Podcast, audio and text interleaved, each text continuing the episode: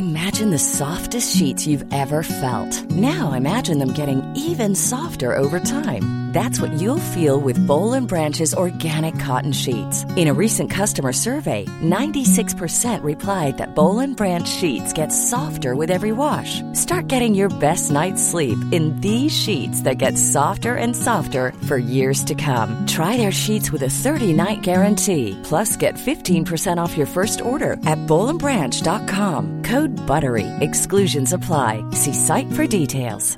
Hey, it's Paige DeSorbo from Giggly Squad. High quality fashion without the price tag. Say hello to Quince. I'm snagging high-end essentials like cozy cashmere sweaters, sleek leather jackets, fine jewelry, and so much more. With Quince being 50 to 80% less than similar brands. And they partner with factories that prioritize safe, ethical, and responsible manufacturing. I love that. Luxury quality within reach. Go to quince.com slash style to get free shipping and 365 day returns on your next order. Quince.com slash style.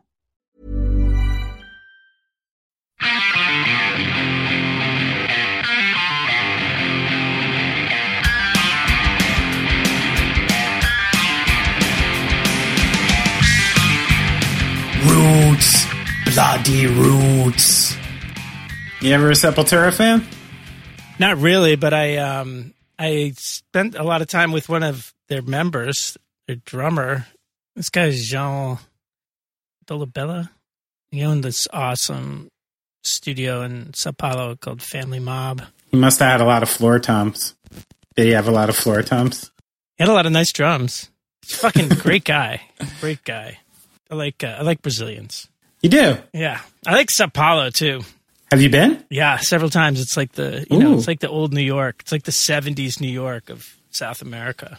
I got to get there. Ah. I've always heard so much about Brazil. My my parents both spent two years in the '60s uh, teaching English in Brazil as part of the Peace Corps. Oh, really? Yeah. So, and my mom apparently, you know, was very uh, skilled with learning languages, and apparently by the time she left, was just totally fluent in Portuguese, and was even offered a a job like with the government to do it, um, which she subsequently turned down. I'm not sure why, but when my parents, like when I was a little kid, before my parents split, when they wanted to talk about something that uh, they didn't want us to understand, they would rap in Portuguese. Really? Yeah. And Yeah, it's a tricky language. It's not easy, especially like, and it's different. South American Portuguese is a little more. Uh It's not so easy to understand. That's why I'm a born hippie, bro. That's why I'm a born fucking hippie. You're not going to be able to go for a while, man. They're fucked down there. Yeah. Yeah. I made a joke to one of my friends who's Brazilian on a group text the other day. He was saying, I have to go to work in the city today. Wish me luck. And I told him, why don't you just lick the subway seat? It's the Bolsonaro approach. And uh, he didn't think it was funny. He didn't like it. He didn't like it. Because that's that guy's whole thing. He's like, I am an athlete. I can't get it. You know, that's like his, his yeah, bullshit. yeah, yeah. I thought it was funny. You think it's funny too. But you're like an old punk rock guy now. I can't trust your judgment on these things anymore. you can't be my barometer for funny, or else I'm going to get in a, I'm going to Sorry, get way too much trouble. Funny. yeah. So that was uh we had Sean, Sean Bonnette on. I really wanted to have Sean because not only is he a super sweet guy, but he has, you know, he's a great artist. I love his music. And I knew he had a history in, you know, social work and homeless advocacy. He's like had his, you know, boots on the ground with some of that stuff, has some strong opinions uh, about everything going on now. So I wanted to get his take. You know, precursor warning. I think the first half of this interview is like not a lot of fun. Um, but I think But we- it's informative. informative. I think we touched on some interesting things, especially with Sean's, um, you know, whole whole mo really about about communicating and like engaging rather than rather than fighting, and the things he learned working out like a suicide hotline through most of his teens and stuff, trying to you know figure out the tactics to do that. I thought it was really interesting. yeah, he really put his money where his mouth is. That guy. Yeah, that's right. and honestly, you know, from firsthand experience, he's just a very like warm and giving person. I've literally, you know, shown up to his city without even playing there, just being like, hey, you know, can like me and six people you've never met in your life just like crash all over your house with your pregnant wife in the other room, and you know, so uh, he, you know, he's forever giving. Um, and yeah, I, I love the guy. He's great. It's a long interview, so should we should we should, should we have a short intro, Brad? Sure.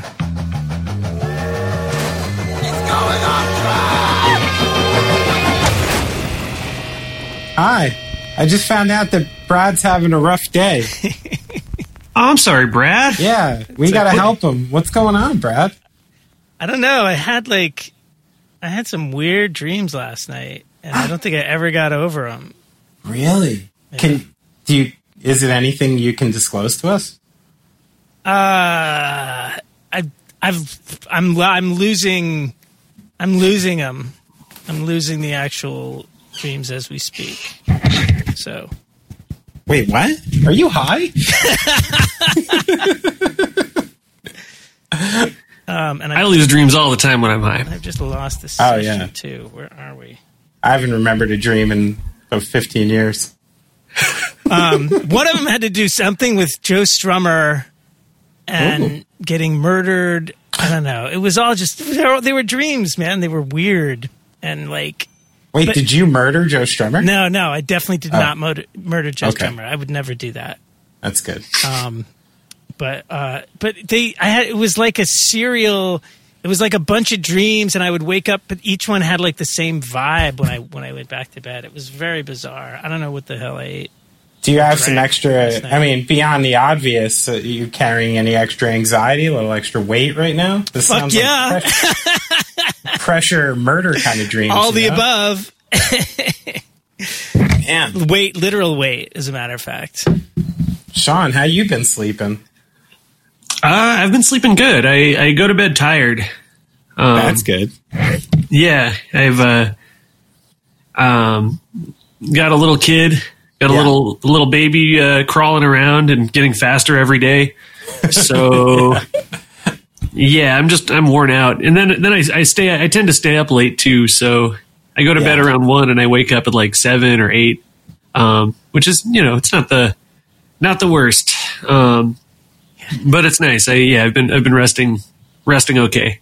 Yeah, what's uh what's your routine been like? I mean, you kind of you know, you were supposed to be hitting the road and you know, and um since you wound up in quarantine with a baby, what's what's your day-to-day like? Like how how do you man how are you managing your routine? It's uh, it's cool because it's actually like I'm pretty sure the first time I've had like a routine since high school. right, right. like it's definitely the longest I've been in one place since uh since before the band started. Is that right? And uh, Wow. yeah, yeah, uh, like over what a hundred days. Definitely over a hundred days actually. Now that yeah. thinking about like the the last show we played was oh no that that was that was before I started keeping track of time. right, right. now I now I can keep track of time because I'm in the same place. Yeah, but yeah. uh, yeah, my day to day. So I wake up. Um, I usually take the morning shift with the little one, and then um, uh, then depending on the depending on the day, um, my wife Tony and I split up like our split up the work week.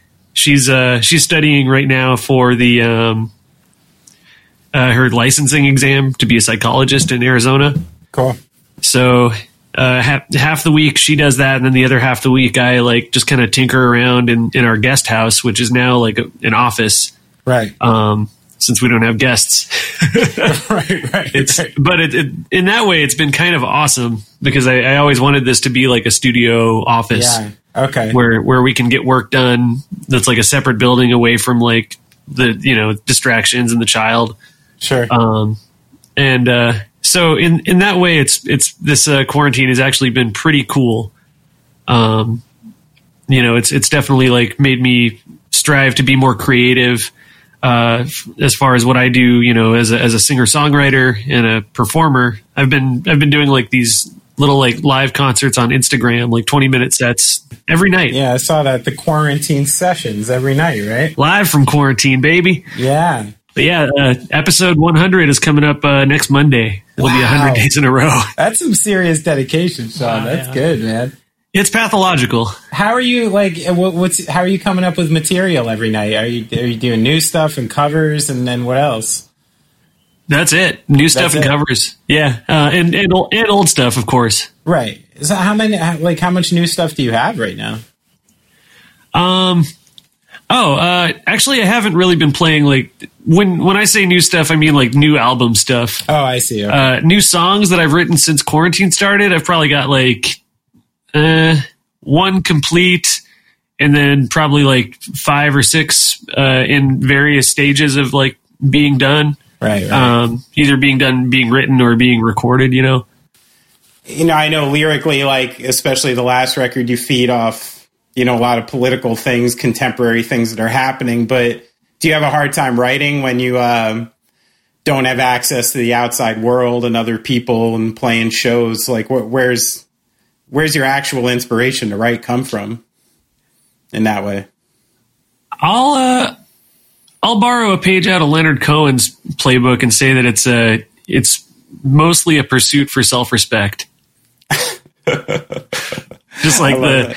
Getting off on that that feeling of accomplishment of like, oh yeah, I wrote a song today, or like. Right. In you know, in Leonard Cohen's case, it's like, oh man, I wrote a bunch of lines today that I'm not going to use, but I got closer to finishing the the masterpiece that I've been working for like a decade on.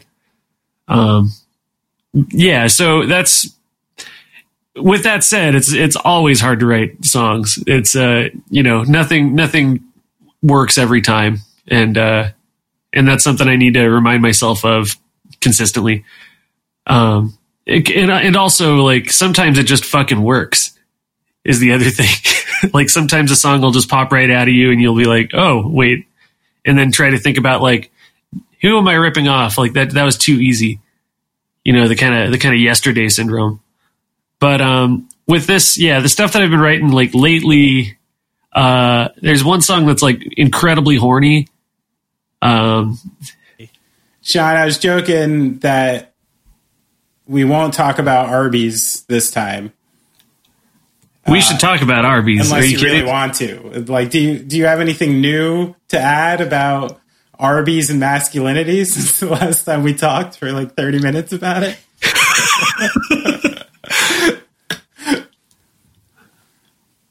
no. so I still really lo- I love the music. That Pharoahe Monch sample is incredible. I mean, and it could Pharoahe Monch be any more relevant than they are right now? You know. Like, Wait, what happened to Pharoahe Monch? it's just like people should be listening to their records right now. You know, if if you hadn't heard Pharoahe Monch, you should probably getting into it right now. Considering, you know, Yeah, for Good sure. time, good time No. for political hip hop to come back. I would say, but let's uh let's.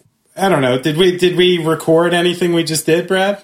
Yeah, we got the first couple minutes. All right, so we got the quarantine stuff. That's fine. I was asking about your routine with the kid. Oh yeah, we were right at um you know, the it kind of the quarantine really cut right into like your touring, right? Oh yeah, I was. Uh, I I would have been getting back from uh, the second leg or the the second canceled tour um, a couple days ago. How did you go about uh you know, making the decision to pull the plug and like when did you make that decision?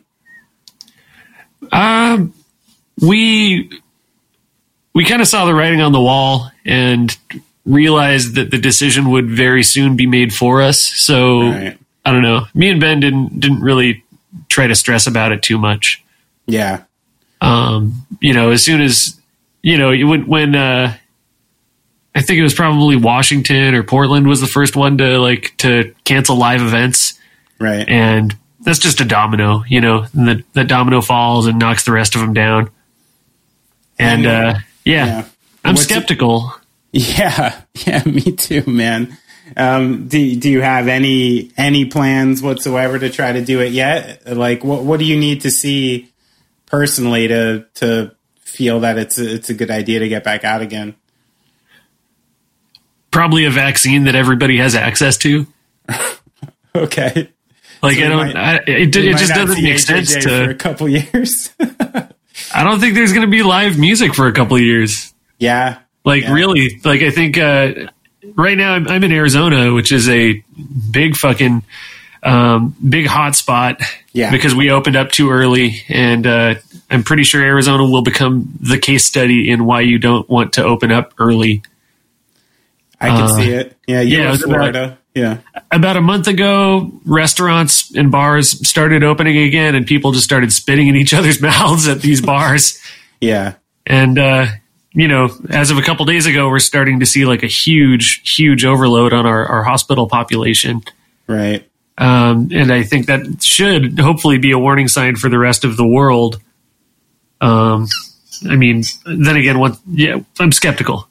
Yeah, yeah. I, mean, think, it- uh, a lot of these greedy, poison shitting fucks like see, see a worthy blood sacrifice as long as, uh, as long as nail salons get to, get to stay open. Yeah, yeah. And it, it's wild how it's um it's been politicized too. You know, there's people who are literally being like mass shamed, like you're a cuck for wearing one, or it's like you're a a um you know not an advocate for freedom if you put a mask on and try to help other people. It's really wild how this has become a uh, somehow a political topic over just a simple scientific and medical one. Yeah, it's it's it's it's very American. it is super American. Yeah. I mean, it's part of the uh, point I've been making every once in a while. It's like one of the first times in history where, you know, that American exceptionalism is really biting us in the ass full on. I mean, I think it has in a lot of cases, but we're usually hurting other people with it and not ourselves.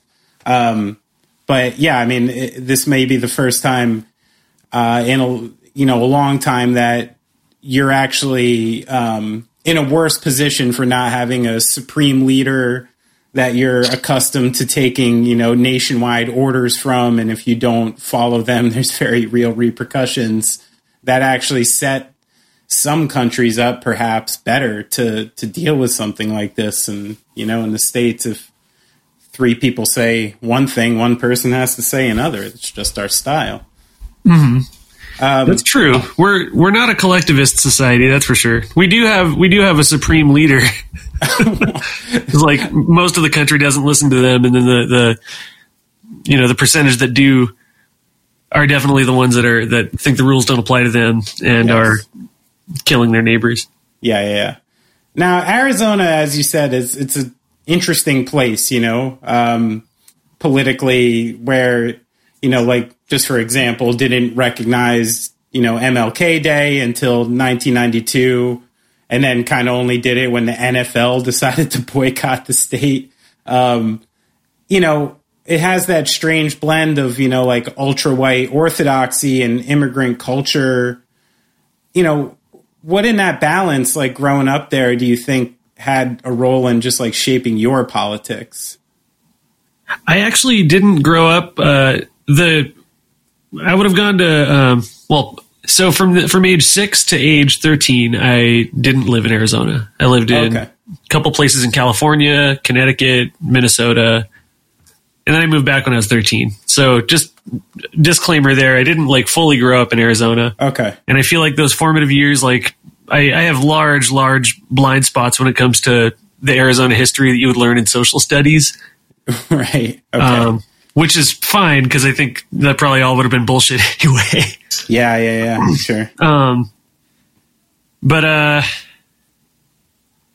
how do I think it influenced? How do I think it influenced what exactly?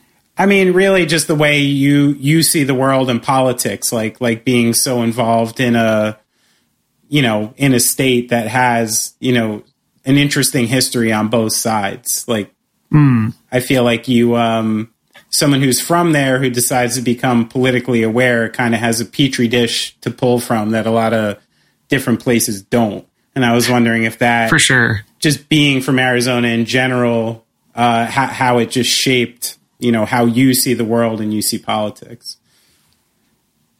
One thing that I that I like about being politically active in Arizona is that here there is like there is truly something to fight against, and uh, yeah, you know, it, Arizona was and you know is still Mexico. Um, Right. you know, it's it's Mexico, but it's also been filled by these uh, these very unique kinds of Republicans. Um, I, I think Arizona Republicans are are unique in that they are, uh, they're not like backwoods; they're like wealthy elites. Right. Right. Right. They're those kind. They're very rich. They're very evil. Um, and uh, so they're they're a great bad guy to go against. I remember when when when SB 1070 dropped, when Jan Brewer was going to sign Senate Bill 1070 into law, That's right. Yeah. um, which would have given police officers the right to uh, to ask about immigration status in anyone they pulled over. right.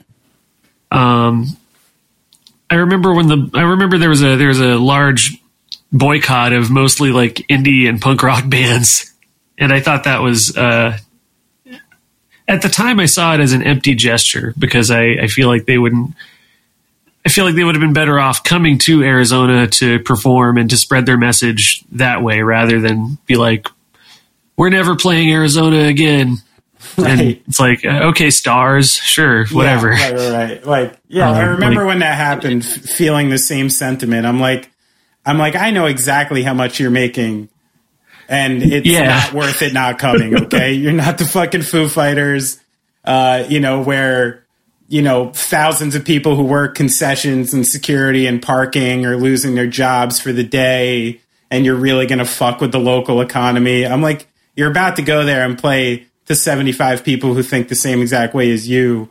It, yeah, I, I remember that happening and thinking the same thing. Yeah, like come and play, invite no more deaths to table, and like yeah, you know maybe donate some of your money to to those causes. right. Um, you know, and then yeah, if had like Kid Rock boycotted or something, that would have been big business. Sure. Um, but then again, now I don't know. I think I think a lot has changed since then. It's it's it's weird that that seems like a more innocent time than what uh, than what America and America's most vulnerable are up against now. Yeah, yeah, yeah. Now, is there anything in particular with being a a state, you know, where the um, you know the right wing is potentially like so heavily armed and has so much power, in a state that's also so connected to immigration and the problems and benefits, you know, for for immigration, like it really does uh, seem like um, a hotbed almost of the two extremes of the situation. Yeah, I mean the right the right is heavily armed everywhere. Right. Um, I mean, a little less here, honestly. Like, it's like the idea of, um, you know, I've been around the country and I've, you know, walked into stores where I see people, you know, armed and open carrying. And for someone from my area, it's still really unnerving, you know, because you walk into a Walmart in the middle of New York City, you know, with an armed gun on your belt, like that's that's clearly a provocation and something fucked up is happening, you know? Um, I, I too get unnerved when I see uh, people walking around with guns. right. it's it's not normal to to me either, Benny. You never you never got used to it. no, hell no. I, yeah, it's fucking strange, man. Um, now I, I don't remember exactly, but I remember from when we first met early on that you had been involved in some some sort of social work or homeless advocacy in Phoenix. Am I remembering that correctly? Oh yeah, I worked. Um, I mean, I've worked for a couple different organizations. Uh, like I, I worked for a homeless shelter, and then I worked for a drop-in center, and both of those places I did outreach. Right. Um, yeah, And uh, you know, again, is that one of those things that you think like, um, if you didn't, if you hadn't had seen that, do you think you'd have like a different perspective? Like, is that something that kind of led again to your politics, or were you already pretty set by the time you got into this stuff? I'm kind of just trying to get where like, you know, I, I think you have a very unique voice and have for a long time. You know, with um, sort of a really sardonic way to look at the world and politics, and I'm kind of fascinated when when you sort of became like hyper aware of people and the things around you and you know do, do you have like a turning point when that started for you when you just really started seeing the world in that way? Uh, you know, I don't. I think so. Maybe. Um, my uh, I come from a Catholic family, and my grandma was a, uh, a volunteer for St. Vincent de Paul for a long time.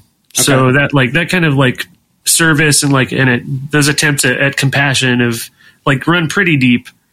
Um, just from like a from a family level. Okay. Um, and I think like uh, the next thing that kind of pointed me towards like those towards the helping industry, uh, the helping profession was uh, volunteering at a, at a suicide and crisis hotline from when I was 15 um, to eventually working there after I got my degree in social work. Oh wow. What does a 15 year old do at a suicide hotline? Answer phones. Really? yeah. Wow. It's uh you uh so you you answer the phones as a as a you know as a kid. It's peer based, so Okay. teens talk to teens. I got Right, you. right, is the idea. Um, and uh, you know, you're definitely supervised by a master's level clinician, and you undergo like more training than a police officer needs to do their fucking job. Yeah. yeah. Um, you know, getting trained on a variety of subject and a completely new way to communicate with people called active listening. Uh, and uh, and a, a great like kind of community support because there's other teens there. It's actually where I met my wife Tony. Oh, wow. oh wow. We were both we were both volunteers there. That's awesome. Yeah, we've been we've known each other since we were 15. So so what what is active listening? Like what's what's that process? Uh, well, active listening is uh, it's just a way to talk to someone. Uh, let me think about the best way. It's a way to to speak with someone where they know that you're listening and you're like kind of just uh, reflecting back to them how they are feeling and like trying to trying to help the person you're talking to become more mindful of what they're what they are experiencing. It's Okay. uh, you don't give advice, you don't you know tell them what you think they should do. You just kind of are there for them, you know. So uh, you you give some minimal encouragers like uh huh oh yeah okay go on. Yeah. Um, you uh, paraphrase what they just told you so that they know you're listening and so that they can hear back what uh, what is you know what they are saying sure. and then you can also reflect their feelings like so your boyfriend cheated on you you feel sad Right. um, just stuff like that it's uh, it's uh, pretty helpful honestly like to, to talk to to talk to a person and actually hear what they're saying i'm i'm quite out of practice uh, being that like you know i'm in my mid 30s now and and don't talk to as many friends on the phone or people like at yeah, all yeah, sure. That just gets harder. Once you have the kids, you have to schedule those things.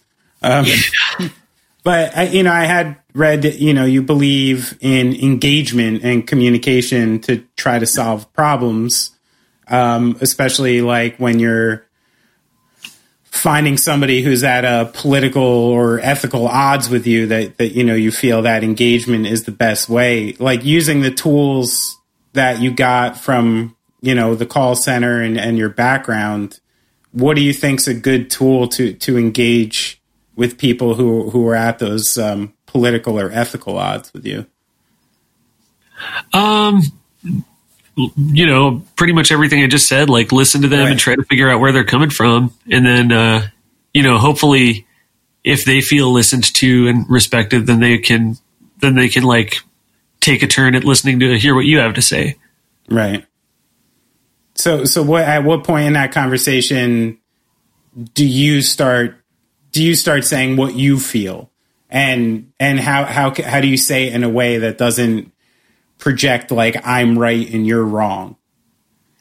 Oh, I mean, in the context of a suicide hotline, you never do that. Yeah, you never It's a completely one-sided relationship. right right right right. Um, but uh, yeah, as far as like talking to talking to some good old boy that like you're having a spirited debate with, right. man, I, I don't know. Yeah. you just got to feel it. You just got to know when the time is right to to argue that. I haven't I haven't been in one of these like arguments or discussions in a while because I don't want to talk to some guy that's not going to be wearing a mask. right. Like, Yeah, and I I don't I don't I, I try to stay out of the habit of arguing with people over the internet because Yeah. I I don't know. There's a good chance they're a bot. Yeah, that's a Sisyphean task. That's definitely not not something you want to start jumping down for sure. I, Yeah. that's that's one of the things that scares me about this whole thing is the the absolute lack of engagement, you know, between the two sides at this point, and you know everybody's use of you know essentially their own news sources and confirmation biases to just stay where they're at and only talk to the people that make them feel comfortable. And I feel like people are getting progressively worse and worse at what you're talking about. You know, um, I find like younger people seem to not only be afraid of sort of just a serious face to face conversation, but they really have a hard time, it seems, hearing something in opposition and not going to a place of like just absolute fuck you, you're on the other side. yep. Uh, do, do you feel the same way? And, and do you think, um, what do you think like social media's role had to play in all that?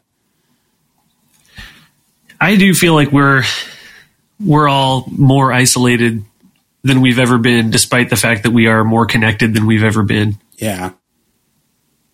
That's something that's a that's a great shame and it's been weaponized. Um, truth decay fully. What, what do you mean by that? What, what, what's truth decay?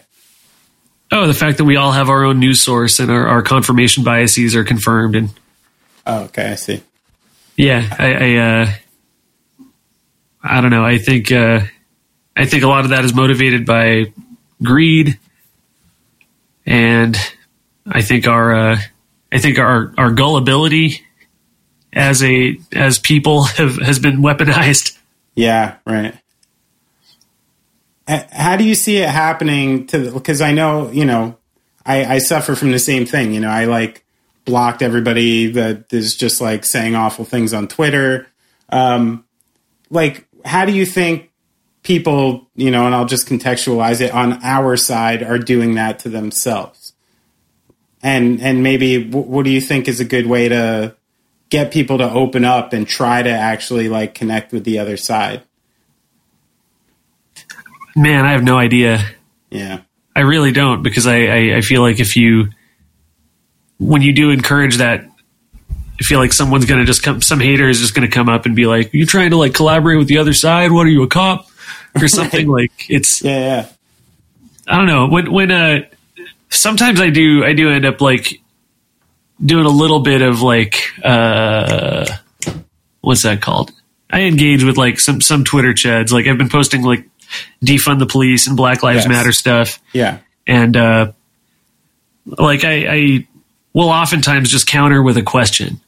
Um, someone someone said that I'm like they made some kind of weird Reddit reference and said that I uh, that I think you should kill people you don't disagree with or whatever, and, and what a waste of talent. And I just asked that person like what they use their talent for, Okay. or what what kind of world they would like to live in. Yeah, yeah, yeah. Those those kinds of questions, like questions that are that are nice that try to make people think. I feel like that can't hurt, but Sure. I don't know. I certainly don't know how much it helps when you're talking to, you know, on Twitter. Twenty percent of the people, twenty percent of the users are responsible for like eighty percent of the posts, and Okay.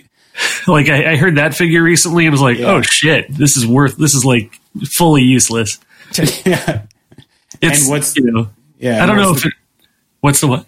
yeah, what's the percentage of those that are actually like real people of age? Um, you know, actually like you know, legitimate people and not trolls or bots or those things too, you know. I think the percentage would probably even go down. Oh, for sure.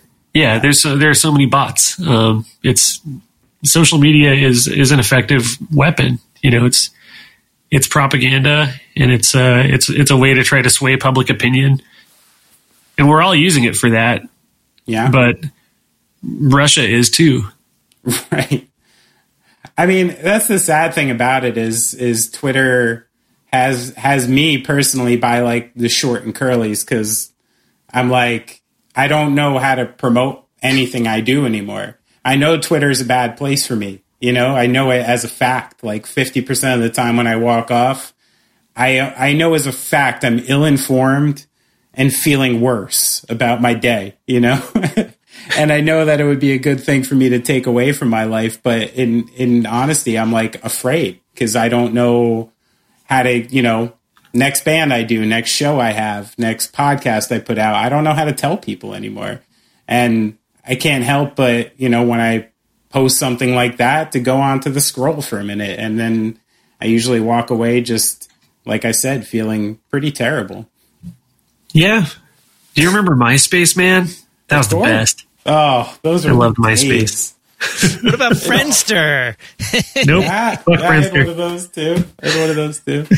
but I mean, speaking of which, I kn- yeah, like you said, yeah, I know you've been pretty outspoken about not only defunding the police, but but abolishing it in your city. I know it needs to work city by city. So, h- how do you see that playing out where you live, and and what are like the exact demands or or things that you would like to see changed? Let me preface this by saying I uh, I'm not I'm not the authority on this.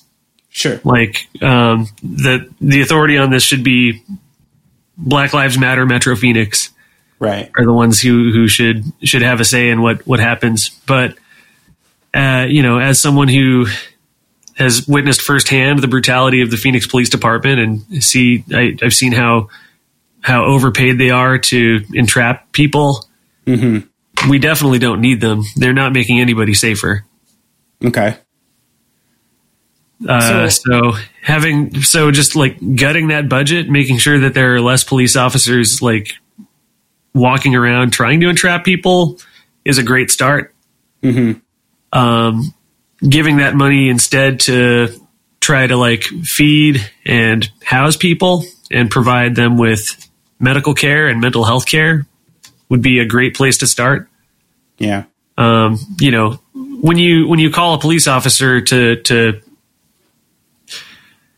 when you call the police on a guy that's like talking to himself outside of your business, Right. you might be sentencing that man to death. Yeah. When you Yeah, yeah. could instead, like, I don't know. And and there there are problems in the mental health and healthcare systems with racism too, for sure. But like they're not going to come out dead, or at least as dead as as if when you call the police on them.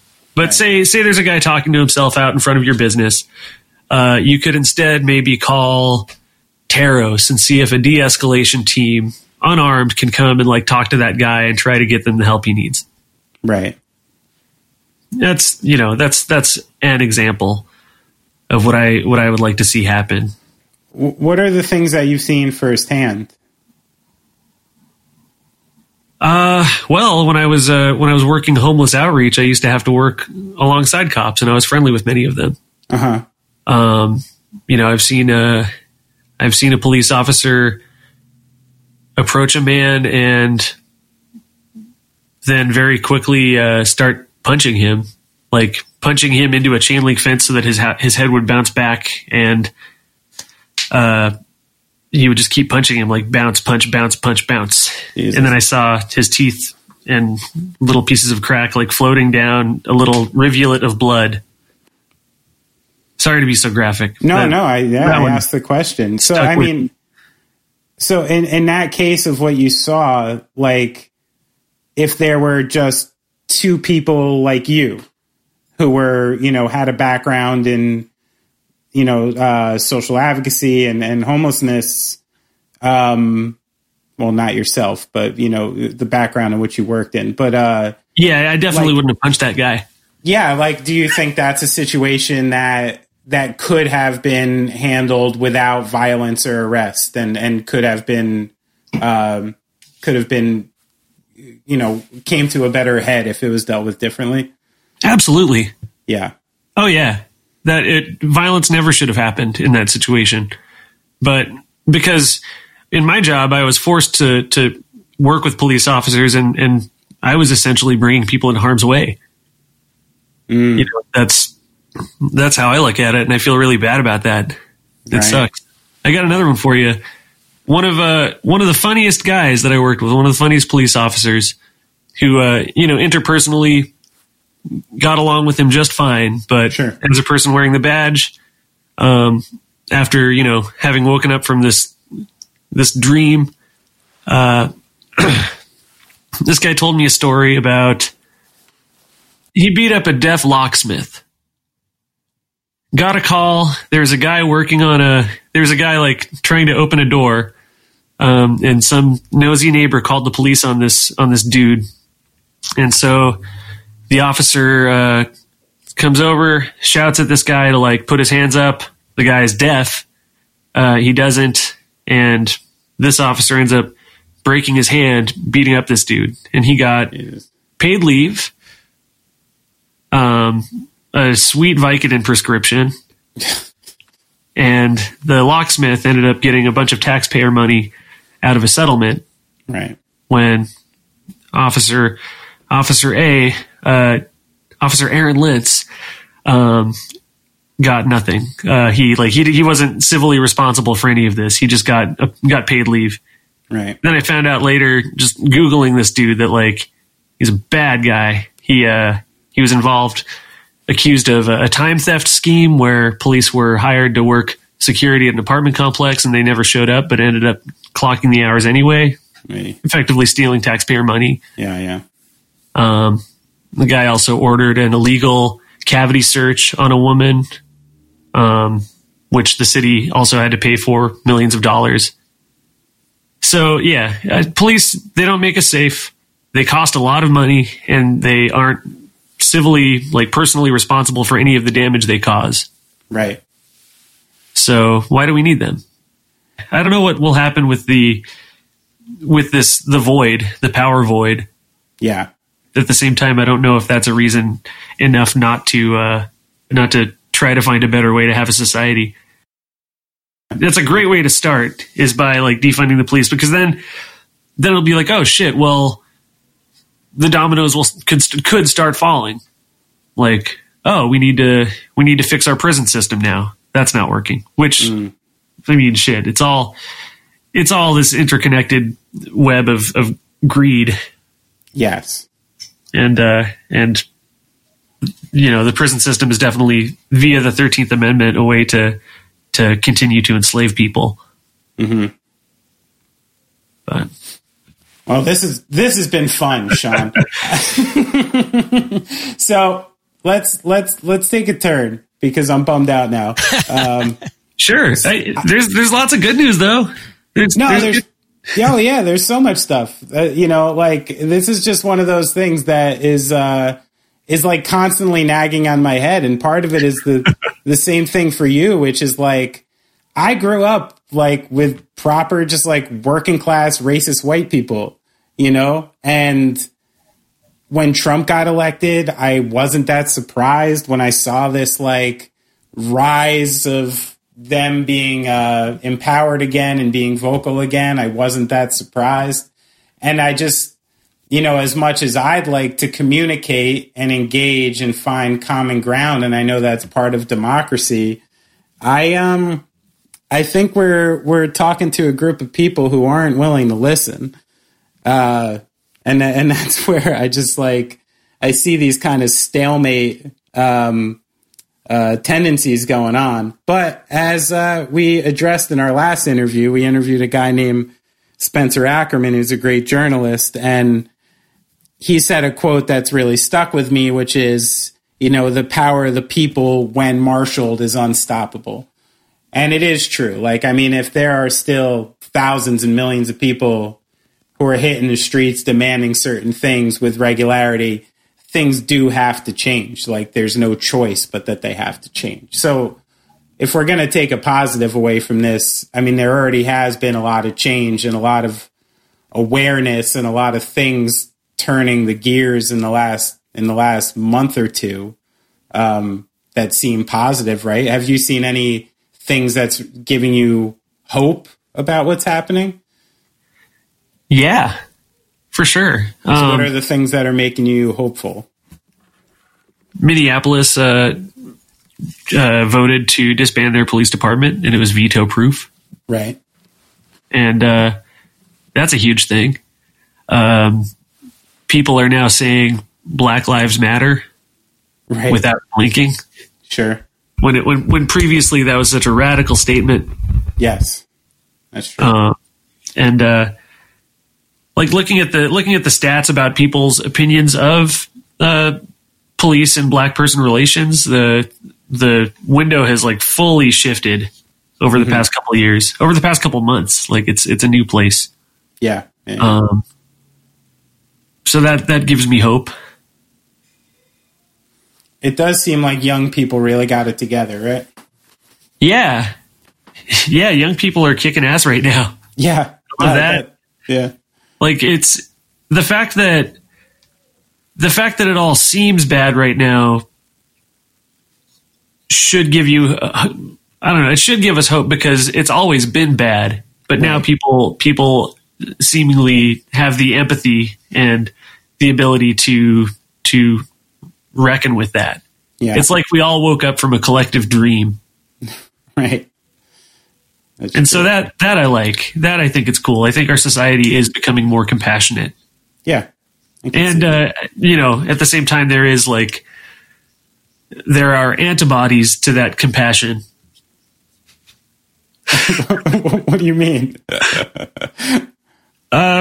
maga rallies you know Right, those right, people right. those people are fighting against this progress that are that Yeah. we are making as a as a people and uh you know it's it's the last dying breath of like of an enemy Yeah, yeah, yeah. not to use like it's a war term but No. yeah I i mean, kind of. Yeah. And and also, I don't know, in my own in my own life, I'm people are much worse off. I'm hopeful because I I'm lucky. I've got I've got a little kid keeping me present every day. Yeah. I get to play music every day still. So I'm I'm hopeful on a personal level just because my life is still not too bad. That's awesome. I had read I had read some great advice that Ben's cousin, the nun, offered you guys. Can you can you share that that sage wisdom that she gave you? Oh yes. uh, well, I mean, nowadays, I guess in social distancing, some of her uh, her advice is out of out of date. She recommended dancing, going out dancing with people, okay. But uh, uh, just to celebrate, to celebrate, and to to experience joy as an act of, of rebellion is what uh what Sister Macrina was telling us. That's cousin, Sister beautiful. Macrina. Yeah, I love that. Just, just uh, yeah, it's spite. Deer, Deerhoof says it really well. Spite survive. Yeah. Yeah. Yeah. like fuck you. I'm going to enjoy my life. I'm going to enjoy my life. I'm going to fight. Public Enemy says it too. Party for your right to fight. Even I'll go I'll go 2000s pop punk on us. Midtowns living well is the best revenge. Ooh, Which, you know what is funny? There's a guy I went to high school with who said the band stole that from him. His name was Jack Bartolucci. I'll always remember that name. See, those are the names we have in New Jersey, Sean Bartolucci. I love it. So, are you familiar with Mystery Friend?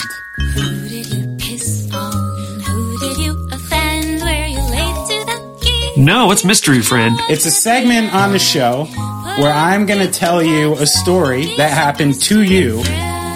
And I would like you to tell me if the story is true, elaborate on the story, and then tell me which mystery friend gave it to me.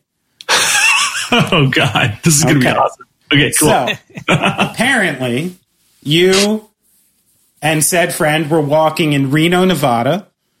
You were tripping on mushrooms and you were having a seemingly good walk when somewhere someone said Sean really loudly. This person saw something in your face turn where you could have went the wrong way and they knew they had to tell you that they heard it too and everything was going to be fine and then the trip and the walk remained peaceful. Do you remember this time in Reno, Nevada, and do you remember the mystery friend involved? Do I get to know what year it was? I don't even know what year it was. so Damn it. no. I'm trying to think about all the times I've been to Reno. Have you tripped on mushrooms more than once in Reno? That is the question. I like the thing is I, I I don't actually recall tripping on mushrooms in Reno at all. Oh, So my guess is that it was a long time ago, I'm going to guess this was in 2007 when I stayed with Bomb the Music Industry at Circus Circus. was it Jeff Rosenstock? It's close. It's in the same family. Chris it's Chris Farren? Farren. It's Chris Farren. Oh, wait, no, that was the last time I went to Reno. So so no no mushrooms? Was he incorrect about that? No, no, they're definitely mushrooms. Yeah, yeah. Okay, shit. I forgot. God damn it, Chris. So do you do you I remember also, this? I was also fun? very drunk. okay. Drunken on mushrooms. Good. Drunken on mushrooms is a, a f- way different thing than than just on mushrooms. That's true. That's I certainly would have remembered uh, the the weird that weird thing. What is it about Um, Reno that brings this out in you, huh? Uh, it's the free drinks that they give you when you go to the nickel slots. that's that's what brings it out of me. What's your go-to bev in that situation? Uh, whiskey ginger. Ooh, nice. That's a good Yeah. casino drink. That's a really good casino drink. So we'll give a That little tip tip of the hat to Chris Farren, I love you, Chris. constant contributor of the show. Still owes me an entertainment report. I want it done in a Joan Rivers voice. He's been promising it for a while. Now it's on wax that he has to do it. Yeah, Well, that is mystery friend. Um, so good segment. thank you. So you still skate almost every day, right? Yep. avid skateboarder. Uh, what what are your what are your local spots? What are your some of your favorite spots around the country? And um, I want to know also what what your current favorite trick and skaters are. All of it. Cool. Oh, hell yeah. I love talking about skateboarding.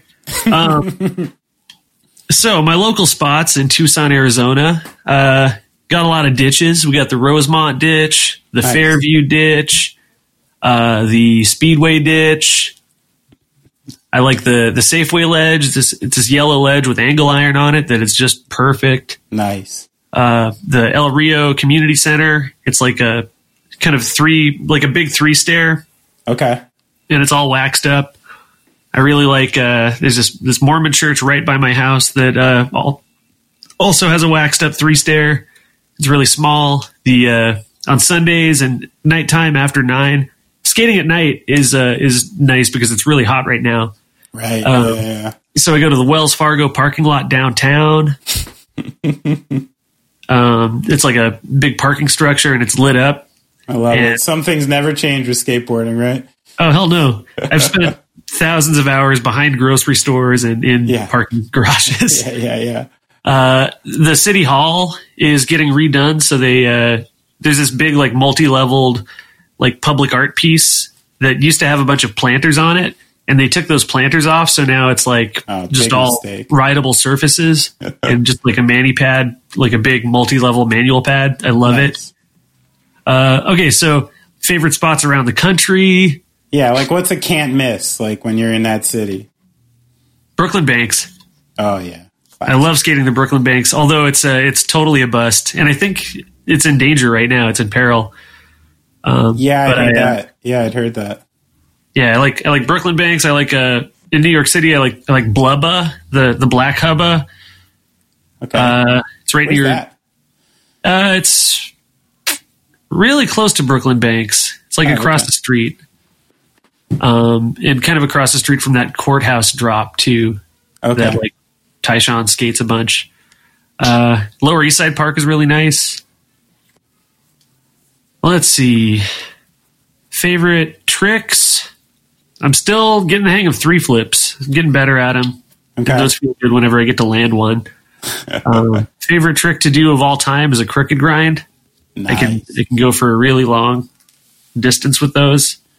Um, and I've been doing a lot of like a lot of kind of like pivot variations on these on these uh, banks at these ditches, Nice. and those have been fun. Uh, I actually have a I'm working on a part. I've got like two and a half minutes of footage that I'm going to drop pretty soon. Oh, really? Who are you doing it for? Just myself. Just Awesome. yeah. Do you have a go-to filmer? Who's who's the person who who knows how to grab you? Oh man, uh, Cody Bear. Cody Bear is a really good filmer. Tim Vasquez is a really good filmer. but uh, this is this part is all it's all quarantined, so it's just like tripod tripod setup. Do you find like when you're when you're out in the U.S. and you just grab your board and and hit some spots? Have you you know found cool groups of kids and young skaters in different cities just by getting out there and skating? Yeah, for sure. That's cool. It's uh internationally even. Like when Wow, you, yeah. you go to a spot and like you you run into some like German skaters or something, you guys you share a language. Right. Universal connection. Yeah, it's a beautiful What? thing. When did the pants change? Pants are always changing. Because when I skated, I mean, it was as big as it gets was the thing, and then somewhere along the lines, you know, you know, I always check back in. I, I don't skate nearly as much as I used to. I'm actually being forced to get on a board again because my kids are getting interested. So that's kind of cool. Um, yeah. but I want to get one of those like just an old man setup now, you know, with like a nice wide, uh, nice wide base, big strong trucks, big ass wheels, like basically no trick skateboard, you know, just a bombing skateboard. Yeah, cruiser. Yeah, I need a cruiser, an old man cruiser. What uh, What's, uh, so what era did you what year did you start skateboarding? I'm trying to figure out which which wave of big pants we're talking. I started skating in like 92. Oh, the first and- era of big pants. Yeah, yeah, and I, you know, I probably, I honestly slowed down when, um, you know, I skated a lot all through, you know, my early twenties even, and then uh, I had a couple instances. I was never a great skater. In honesty, it was a pretty competitive skate world where I was from, and like there was a lot of people calling people posers, and a lot of the places you're talking about, like Brooklyn Banks and Love Park, and some of the spots in the metro area when I was a kid. I mean, if you couldn't skate well enough, you you weren't even like allowed on those spots. You know what I mean? Um, and luckily for me, all the skaters just liked my band. So, so I used to like go out and cruise with all the cool kids, and uh, you know, I was never great, but I, you know, I always did it and was super, super heavy into it because of the the culture all around. You know, it was like basically the first time I just found alternative culture and other alternative kids, and it was my total window into punk rock and hardcore too. Um, but then I remember specifically uh, there was a venue in Greenville, South Carolina, that a couple of punks ran in like you know the mid aughts, like, and I played there. yeah, do you remember that place? It was like bike repair or something too. Those two guys, Ken, Ken was one of the guys who ran it. Ken Freeman? Uh, yeah, I think so. He had that tattoo on his arm of like how to tie a tie because he never wanted to tie a tie. That guy's one of my best friends. Oh, okay. So you know Ken. So Yeah. so I was at I was at that spot that they had, and they you know they just had like a little mini ramp in there, and I hadn't jumped on a board in a minute, and I literally took one pass on the thing and almost cracked my wrist in half before the show. And then about six months later, I was at a friend's house just fucking around on his floor while we were waiting to do something and did almost the same exact thing. And I was just like, all right, I'm not good enough to to get seriously injured skateboarding right now. And then I stopped kind of really trying. But you've been an inspiration to me for another old man like me who just still still is at it. And respect to my boys back here who still skate. Little Mike and little Steve. They're all little, I guess. Um, yeah, it's a pretty awesome thing. Um, what is what's folk punk? And and are you folk punk? I don't consider my band folk punk. Okay. Definitely, there's definitely punk. There's definitely folk. Um, but I, I don't know. I think of it more as just like bland, bland term, but just singer songwriter music. Um, you know, I, I don't, I don't identify as much with like, like a, a global folk punk scene or anything. Okay. Which is what though? Like who who is considered folk punk? Like what what are those bands? What is that scene? Uh, like bands cur- right, like doing it right now. Yeah. Uh, Days N' Daze. Okay. Uh, there's someone I hear named uh, hear about named Harley Poe. Oh, yeah. Um, Apes of the State. I'm just thinking because like I'm friendly with uh with folk punkers now. I'm like not as definitely not like uh uh as reactionary against it as I was when like I was in my my 20s. it was Right. like oh god, why is everyone think this? Uh? But Now, is is that what it is? Is I mean, is it really like the the lyrical content? Is it like the use of like acoustics over electric? Like, what are like the determining factors to put folk in the title instead of just being punk? I guess so. Yeah, I guess it's uh I guess it's probably probably the acoustic instrumentation, um, uh, traditional song structures, like traditional folk song structures, but with like punk lyrics. Okay, and I don't know. is Didn't, I, that? Like, didn't I just tell it- you not folk punk? What's that? yeah, but you're still my go-to, Sean. Listen, if I Google the shit, your name comes up, buddy. I'm sorry. Like, I know. I know someone in your press world started pushing Americana, which is smart. I don't know if you did it or if it just started happening on its own, but like it or not, man, like you, you're in that world, you know, if you don't consider it or not. no, for sure. No, uh, uh, man, I, I like I love the Violent Femmes. I like Billy Bragg. Right. Um, okay. I think uh, there is there's definitely a through line from folk punk to anti folk, which is like uh, you know anti folk. You can definitely like pinpoint to New York City in the like early 2000s, late 90s with like uh, you know Moldy Peaches, Kimya Dawson, Jeffrey Lewis, Hamell on Trial, Right. um, those folks, Regina Spektor even. Sure. Actually, I fuck I fuck with that shit more more than I fuck with folk punk. Okay. But uh, and then there's also like the Plan-It-X records. You know, you can't. They're they're they'll always be a part of the the folk punk conversation. Right. So it, it's there's I, I I like that that what you were talking about because there's that like biting lyrical thing that came out at that time that's always attracted me to to your music that I always kind of found like you know anti folk in a way. It was like if if what I was considering folk from the you know the 60s or something you know the way you were approaching it kind of came off in a very different way to me um, but the google told me otherwise. So you know and that's my overlord. That's who i listen to. Google's right most of the time. like uh, so you you self-released the last record for the first time in a while right? Yeah, and uh, you you found that positive. You're you're you're fully on board again. Well, our experiment was interrupted by COVID nineteen. yeah right. Like we, you know, I, I don't know how. I don't know how our, our tour press would have gone on a self released thing because we didn't end up going on tour.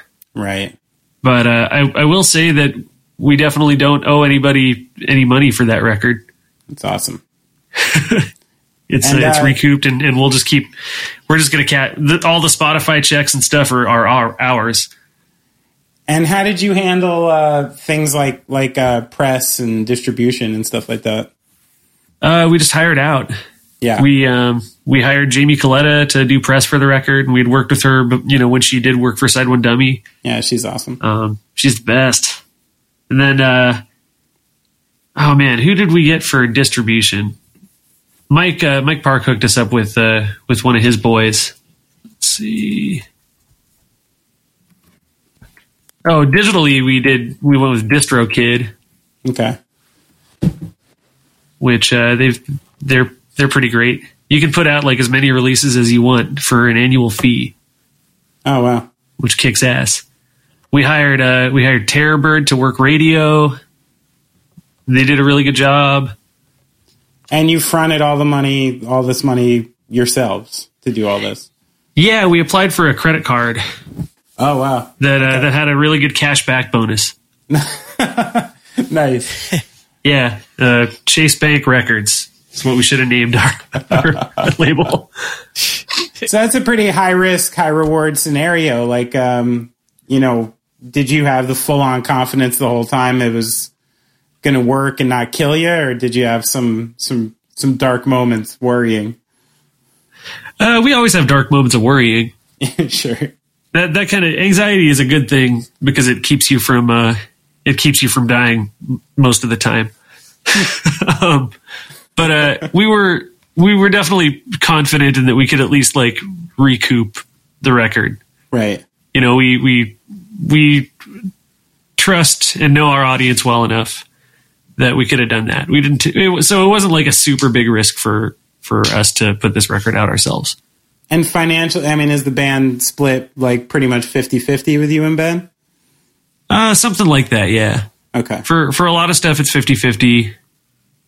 But uh, yeah, Um, I wanted to talk about the Arizona Death Car that you used to have. oh yeah, my Saturn SL2. Yeah, so the first time I went, and I don't know if it was the first time I met you or not, but it was the first time we hung, and it was like a hundred ten degree day, and you knew somewhere to get like coffee and a vegetarian snack. And I'm like, Yeah, oh, I took you to my job. Yeah, and uh, get in the car, and you're like, yeah, yeah, yeah, no windows. And I think I had to like walk or walk out of another side, no AC. And I remember being like maybe the hottest I've ever been in my life inside of that car. How long did you did you make that last? Uh, long time. That was yeah. I had that car for fucking years. When did I move away? I'm trying to think. So I got that car in 2004, and then I think I left that car in Arizona when I moved in 2011. Okay.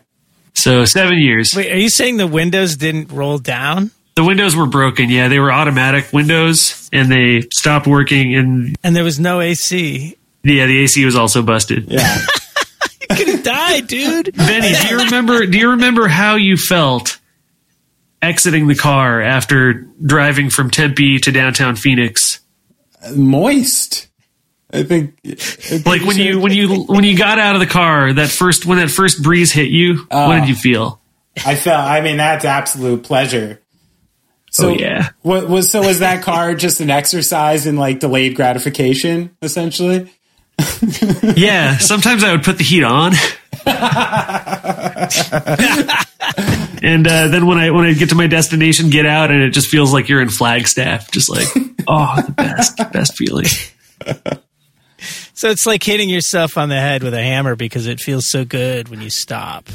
Yeah, kind of. and by kind of like exactly. Yeah, yeah. That's so funny, man. Um, yeah, sorry about that, Benny. That that that No. car was that car No, was it's part of the part of the wonderful. Listen, anytime I came to Phoenix, I knew I had a ride, albeit hot. You know, I could, I could you know, find some smoke and some good food and have a nice place to stay. You've always been a, a fine host anytime I needed. Even even last summer, you even take in my other bands. You know, you're it's wonderful, Sean. It was great hanging with you guys. It was. It was a pleasure. Little. It was when uh, our bass player Nick was still going through like a week of a panic attack. So I think what you're using as a studio now was his like wellness center for like 36 hours. he just sat in there. Yeah, how's he doing? Is he all right? He's great. Yeah, He pulled it off, man. He had the classic. This is my first time on tour, and I didn't balance the first two weeks correctly. Um, essentially, you know, Jared and Rocky, you know, they're they're pretty, um, you know, they're touring guys. Like they know they know how to do it. They know their systems, and you know how it is. Like you have to come up with like very real, you know, means and measures to take care of yourself out there. It takes like a while to figure out exactly what you need. Um, and the tour started in Houston, and you know, those guys were like, "Yeah, let's just leave like, you know, like two days before we got to get there." So basically, they take the kid, you know, on a a straight trip to Houston to start. It was like six straight shows going through the Southwest starting, and then we wound up staying on a day off and a show in Santa Fe. Um, and I think it was a mixture of the exhaustion and a little, you know, just anxiety about what we were doing. And then all of a sudden, 7,000 feet elevation. and you know strange things like that coming into the mix. And it all just came to a head at that supermarket. He dropped a bottle of wine and sat down, and kind of sat down for about a week. Um, Damn. yeah, yeah, it was. I, I, I felt for him, man, and you know, it was one of those situations. Like, you know, me and Jared are talking. We're like, I don't know.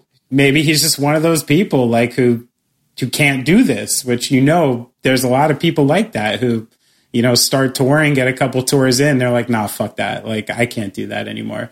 Um, so there It's always a tough one to see. yeah, it's sad, but I, it's totally understandable too. You know, like you have to have a certain type of disposition and personality to even like make it for an extended period of time, especially with you know van touring and stuff like that.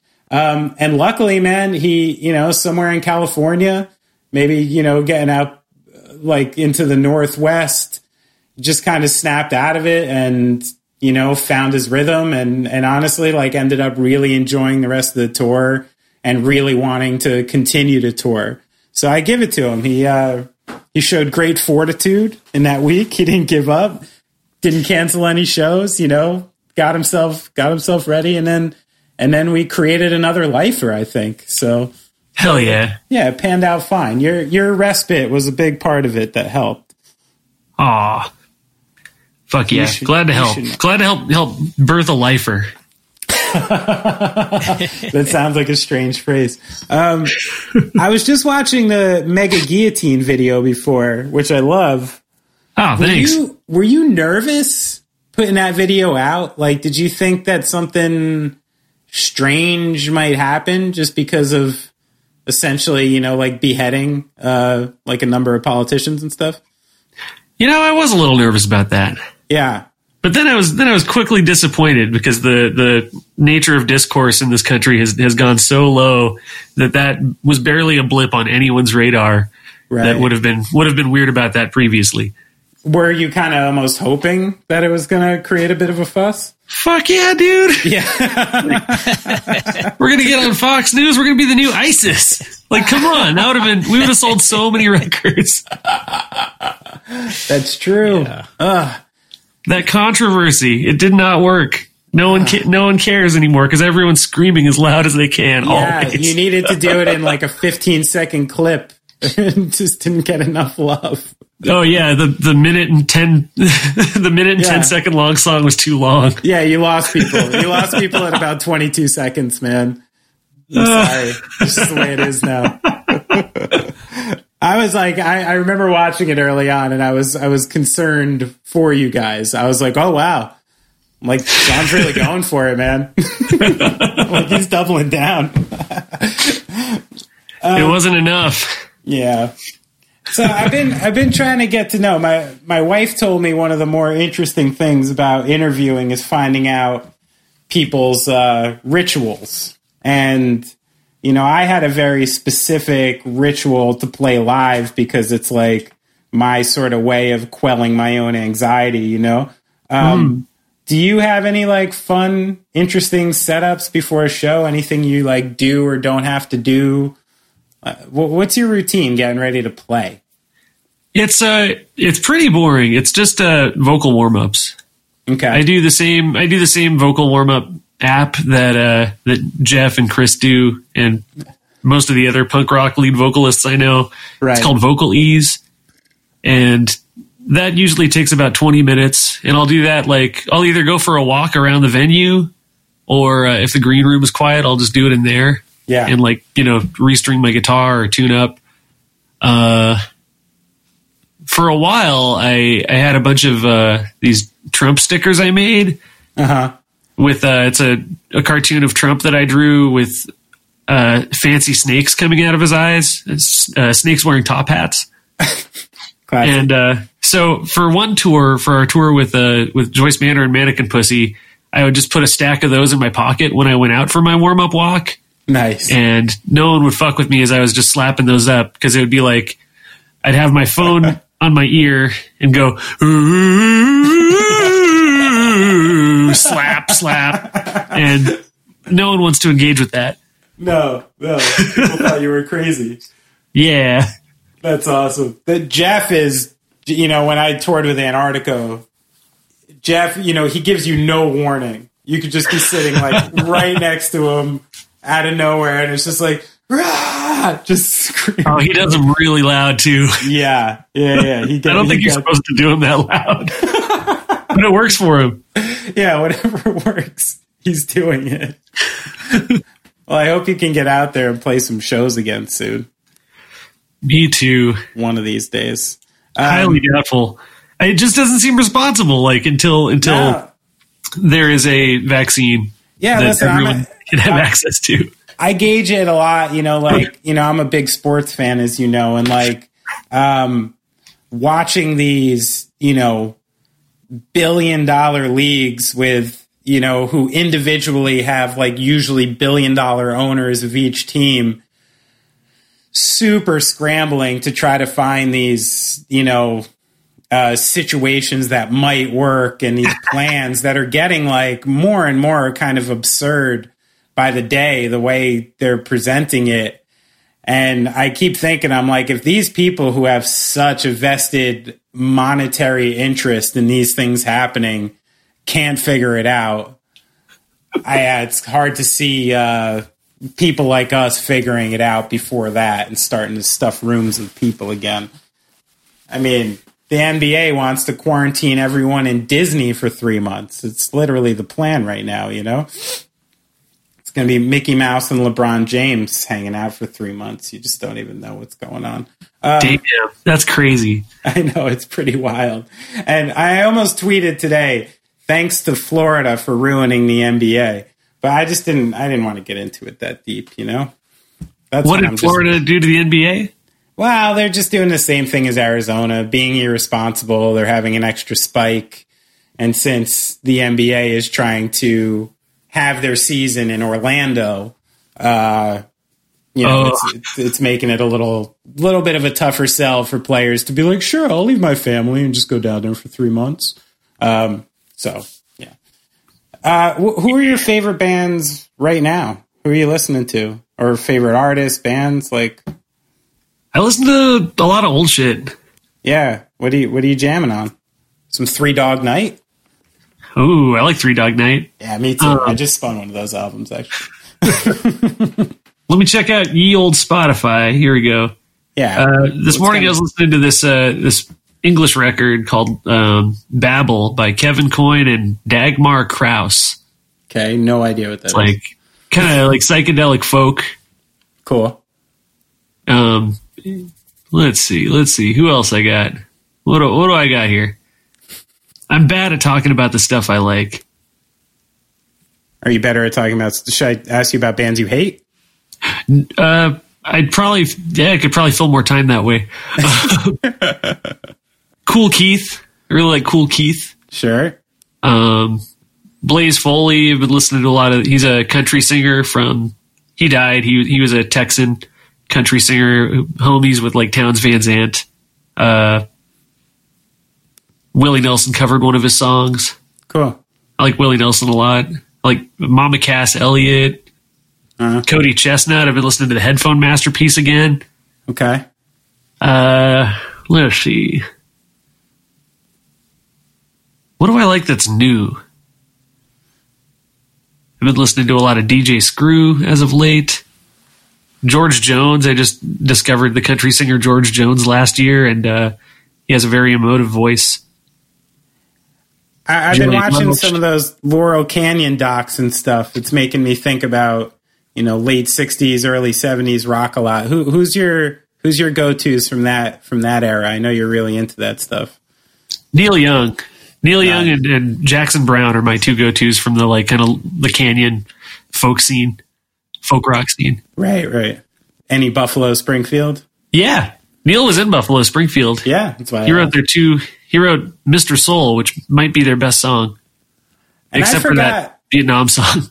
Right. And I forgot that uh, that Southern Man was a not not a Neil Young song, but a Crosby, Stills, Nash and Young song.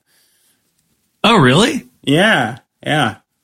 He uh, I he mean, put it maybe on it a was his, his song that they brought to it. You know, they were like the antithesis of like community driven bands since they were all punching each other in the dick to see who got the most writing credits on the record, you know? Yeah, for sure. Yeah, like I mean, I was watching some of those docs, and there were two things. I really love that music. I love that scene. I uniquely got to spend like four days in Laurel Canyon once, um, Whoa. where you know I like tried to soak it up, and I re- I really I understood how special what they were dealing with was. But there were two things that stood out to me on the other side, which was a these guys are fucking egomaniacs, like insane egomaniacs about their own abilities. Um, David Crosby's maybe the only one who kind of owned up to it. And also, I'm like thinking about the year, and I'm like, oh, this is like 1967.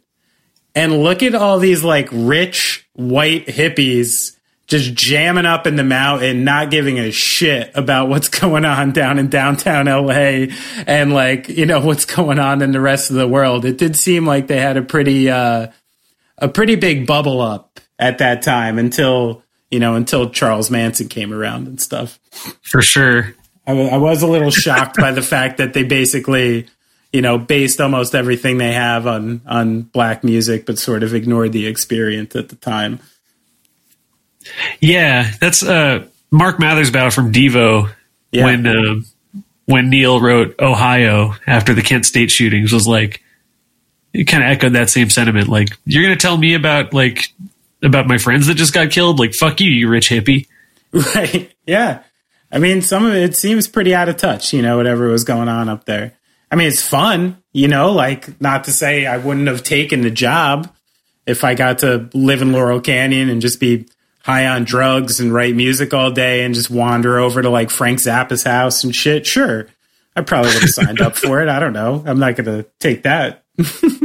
Yeah. take. but anyway, Sean, we've taken a lot of your time already, I think. Man, it's been a good hang. Yeah. Yeah. Well, thanks again, Sean. I'll, I'll talk to you soon, bud. All right, love you, Benny. My be- all my best to your family as well. Yeah, same. Bye, Brad. Thanks a lot, man.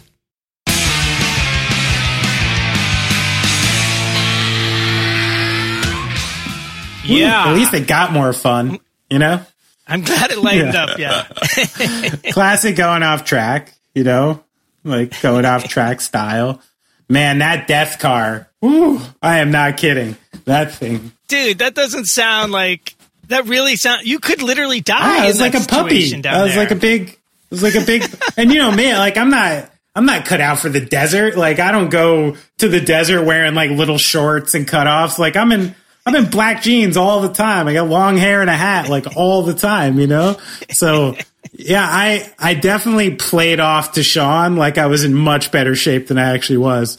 I was in that car just like You must have been soaking Dying. wet when you got. it out doesn't take car. much to get me to sweat and fuck man i probably ruined his upholstery you know Yeah.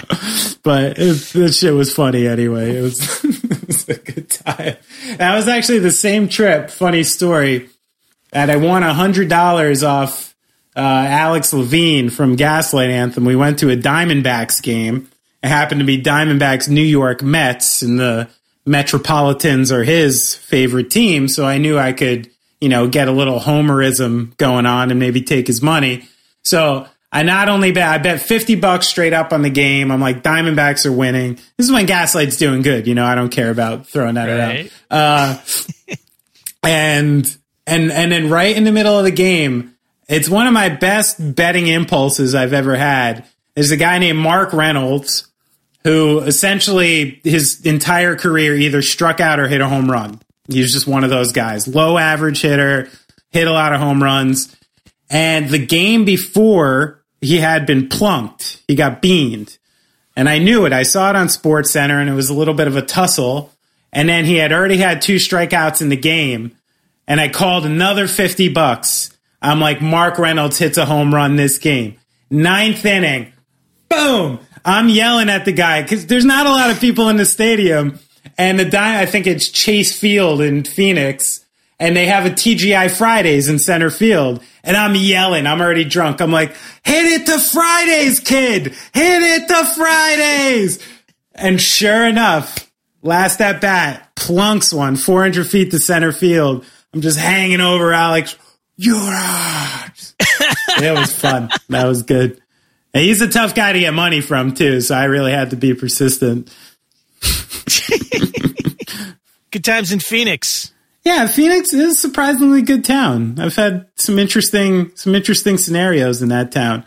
It's funny Reno came up in this too because I had once uh, smoked an apple bowl with a homeless guy in Reno. Reno, that's a fucking totally weird town. Sure is. Doesn't surprise me that Sean has done uh, psychedelic drugs in that town more than once. it's kind of how you get through it. The Atlantic City of the Rockies. What a wacky place, man. Was it called the little the littlest littlest big city on earth? Is that what it is? Yeah, that's the thing. It makes sense. So, you know, Sean's on social media with the band. It's uh at capital AJJ the band on Twitter, lowercase AJJ the band on Instagram. Their new record's great. It's like, you know, Sean's usually not so upfront about his politics as he is on this record. Like it's usually a little more nuanced and, you know, hidden in song. And this record, it's a lot more upfront. But as I said in the interview, you know, he does it in that really kind of just funny and sardonic way that makes it fun to digest, especially for a, you know, a punk rocker. Like it's, uh, it's like the heaviest shit you could talk about, but it just in the funnest way you could talk about it. Right. And I truly appreciate that vibe. I think it's uh, a testimony to his personality and also writing songs like this since like 2004. You know, he's like really mastered the craft, I would say. Coolio. So check them out. It was awesome that he came. I appreciate him very much. Definitely check out the music. What do we got going on? We got uh this when we start asking for money. Well, our Patreon account is Patreon's up. I know you're just waiting. Come on, it took me so long. I gotta hype it. Brad's wearing sunglasses right now with like little dollar symbols on them. but they're still plastic because he can't afford the real thing. Yeah, so if you want to buy me some new shades, man, patreon.com slash going off track.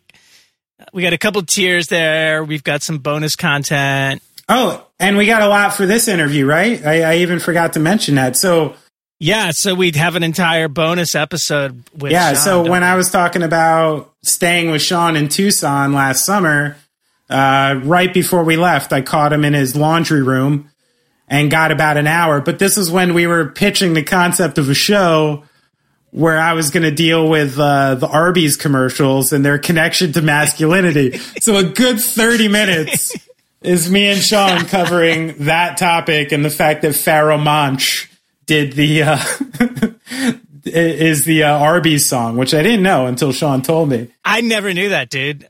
I couldn't Yeah, and believe Sean it. through the whole time was going dun dun dun dun. He just couldn't get over it. So I think maybe this is the perfect opportunity to release some of that cool extra content to Patreon after this interview for sure. Um, and with Venmo, you know, if you want to give us a tip, which plenty of you are, thank Yeah, you so much. appreciate it. You can give us any amount at Venmo um, at off track. And uh, yeah, a buck, five bucks, whatever you want, man. Whatever we're Yeah. worth to you. You know? Um, awesome. yeah, really, we could. We really appreciate all the support we're getting. Um, it's helpful. We do have a few, you know, monthly expenses, and and it's encouraging, man. We're really bad at this. I know, but you know, what Yeah. are you gonna do? Those- one by one, Brad. One by one. we'll pick away at it. This is my what my career has been the whole way, you know? You just chip away. Just chip away. Chip away until you're good at it, or, or until people have accepted you doing it. I know, I know. But for real, I do appreciate it. It's like um, there's a lot of things we can do with that money to make the show better, and then just keep it going for longer and longer. So I do very much appreciate. Hope you enjoyed the episode. What's our socials Going off track, baby. for all of it? Twitter and yep, Man, you're so Twitter and Instagram, so streamlined. Facebook, all of it. All right. Well, let's get out of here. This has been long. See you next week. Bye.